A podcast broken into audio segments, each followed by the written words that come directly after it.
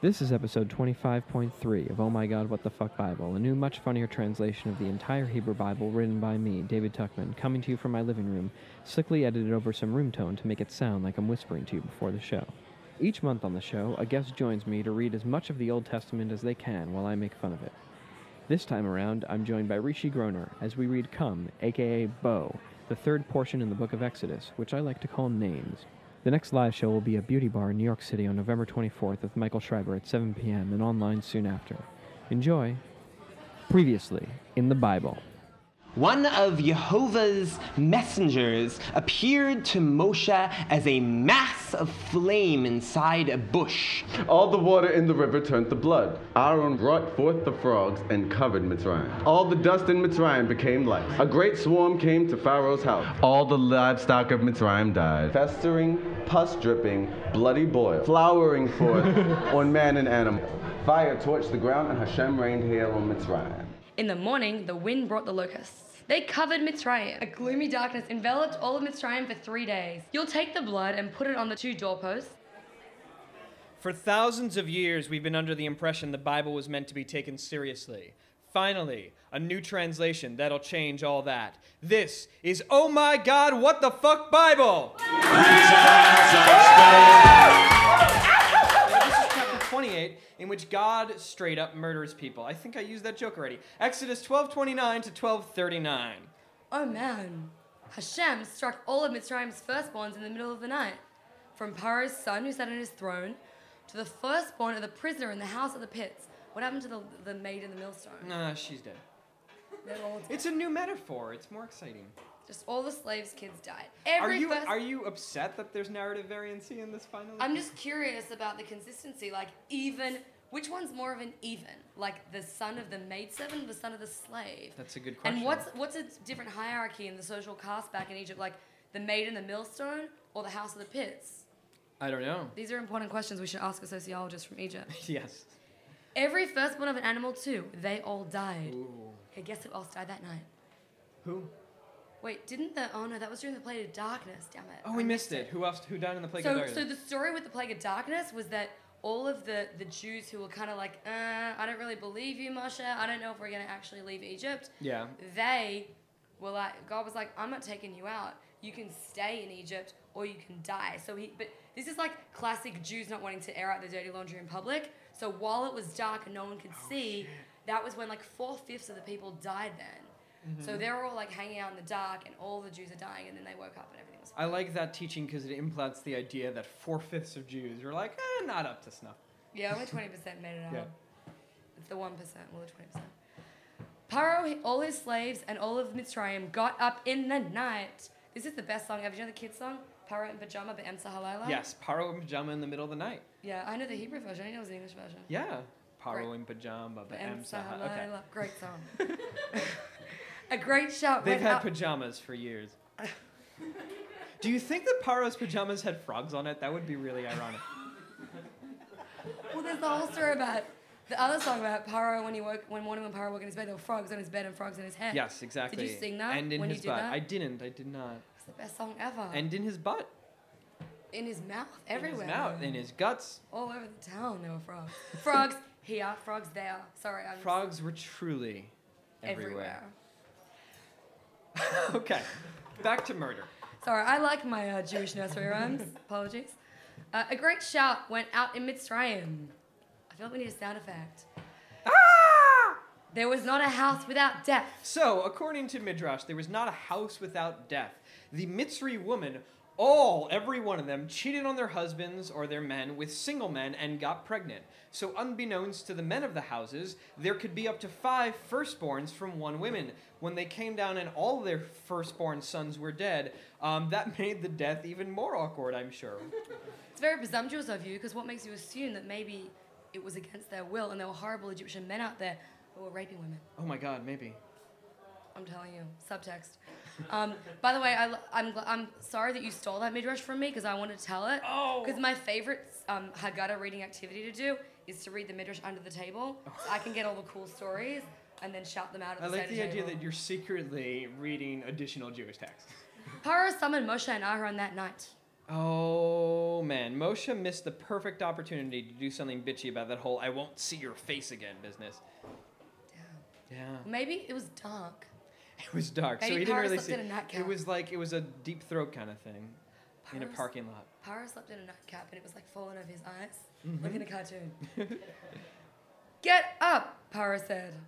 Leave here, you and the sons of Israel. Go and worship Hashem like you said. Take your sheep and your cattle. Take them like you said. Go and bless me too. That's the best exit line ever. Mitzrayim really wanted to send them out of the land quickly. We're all gonna die, Mitzrayim said. They were not happy with their king, eh? No. The nation, that's like bad um, opinion polls, you know? Yes. The nation of Israel. Paro's approval rating was in the tank, basically in the Nile. The nation of Israel picked up its dough before picked up its dough up before it could rise, and wrapped what was left in their clothing. They didn't have any Tupperware, eh? No. Putting it in their shoulders. Still pats on their backs. They asked Mitzrayim for gold, their gold and silver utensils and clothing, just like Moshe said. Oh, clothing was extra. Moshe didn't say anything about clothing, but all right. so another darkness thing is that during the dark plague, that's when they went and had a look and saw where all the gold was, Ah. and they were like, "Hey, Egyptians, give us your gold and silver." And they're like, uh, "I don't have anything. Like, all my diamonds are in the bank." And they were like, "No, no, no, I know because during the dark I snooped around and it's in the safe on the left hand side, Oh my god. under in the undies drawer." Midrash is not helping any s- sneaky Jews characters. I don't think this is midrash. It's like straight up Rashi. It's a good story though. Yeah. Um, and now I lost my spot.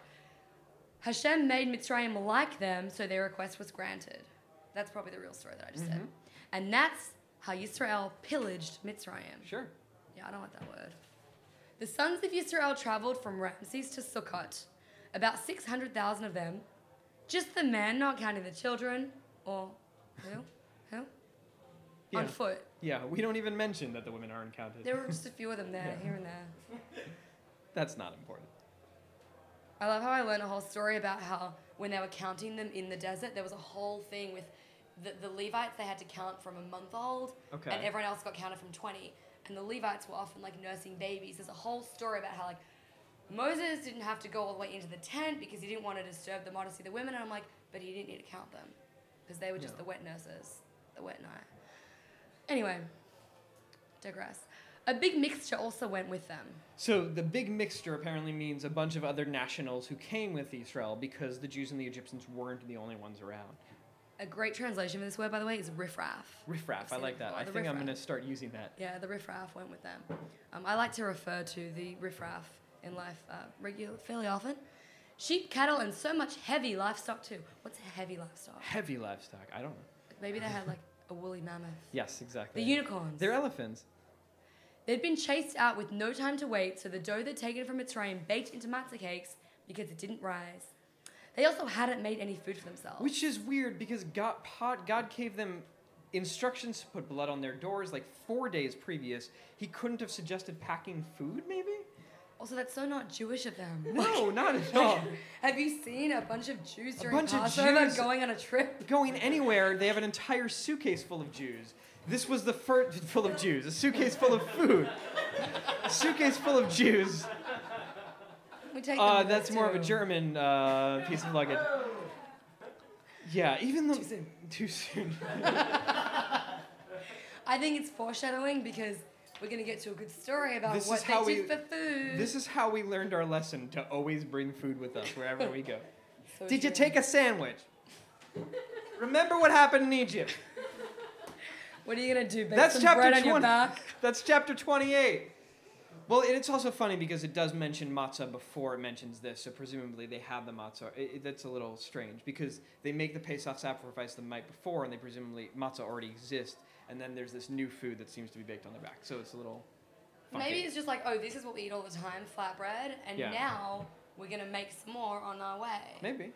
I don't think it's all that different. Maybe. But hey, I, I just like Hashem's cooking tips when they come through.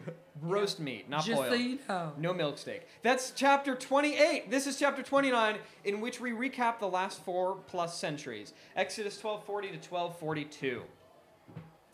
The sons of Israel lived in Mitzrayim for 430 years. So, if you've been paying attention to the numbers, you'll notice this timing doesn't work at all. So, the medieval Jewish commentators also noticed this. They invented a whole new timeline that goes back to Yitzhak, making the 430 years work that I'm not going to go into. What's a shame here is that I was really looking forward to showing off my expensive Jewish education. Yes. Because I remember this very well.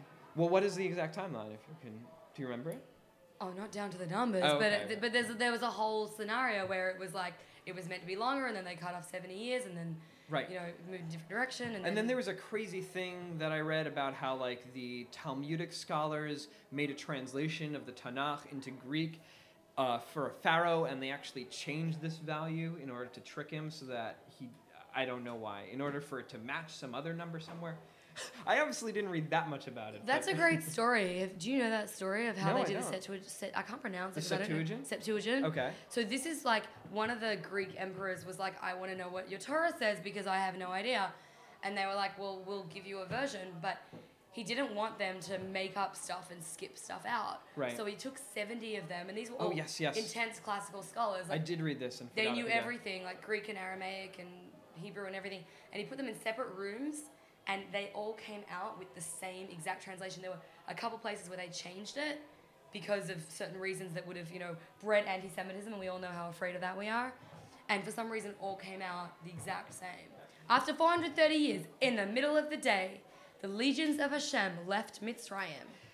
Hashem's taking them from Mitzrayim is the night of guarding over all the sons of Israel for all their generations seriously all the generations because on that night at Passover in my house, we leave the door unlocked.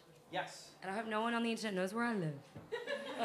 Yes. Don't tell anybody on the internet where you live. Oops. That's a really bad thing to do, especially if you say anything about video game players. Um, that's chapter 29. Let's go to chapter 30. We just have two left. We're almost there. Listen, you guys, all right, at least there's action in this one. In a couple of months, we're going to get to Truma and Tetsava, and it's just going to be all building instructions, and the plot is just going to die. This is chapter 30. in Told which- you God's like a Martha Stewart. Yes, God is all into decoration. I don't know if I agree with his design ideas, but the general concept. Well, you We'll didn't let get- me be on the one where we talk about the unicorn skins. So We'll get- yes, you know, we'll get to that's it. a decoration tip. Chap- yes. If you're decorating your house, unicorn skin is recommended if you can find it. That's all we've got time for this week. Join us next week for the next installment released on Thursday on juicy.com and Friday everywhere else, and we mean it this time. Remember, you can talk back to me on Twitter, Facebook, omgwtfbible.com, or omgwtfbible at gmail.com. If you like the show, please rate and review it on iTunes. The next live recording of Oh My God, What the Fuck Bible will be at Beauty Bar on November 24th with guest Michael Schreiber. And don't miss a show, because next time, in the Bible. So I guess technically I belong to a Kohen right now.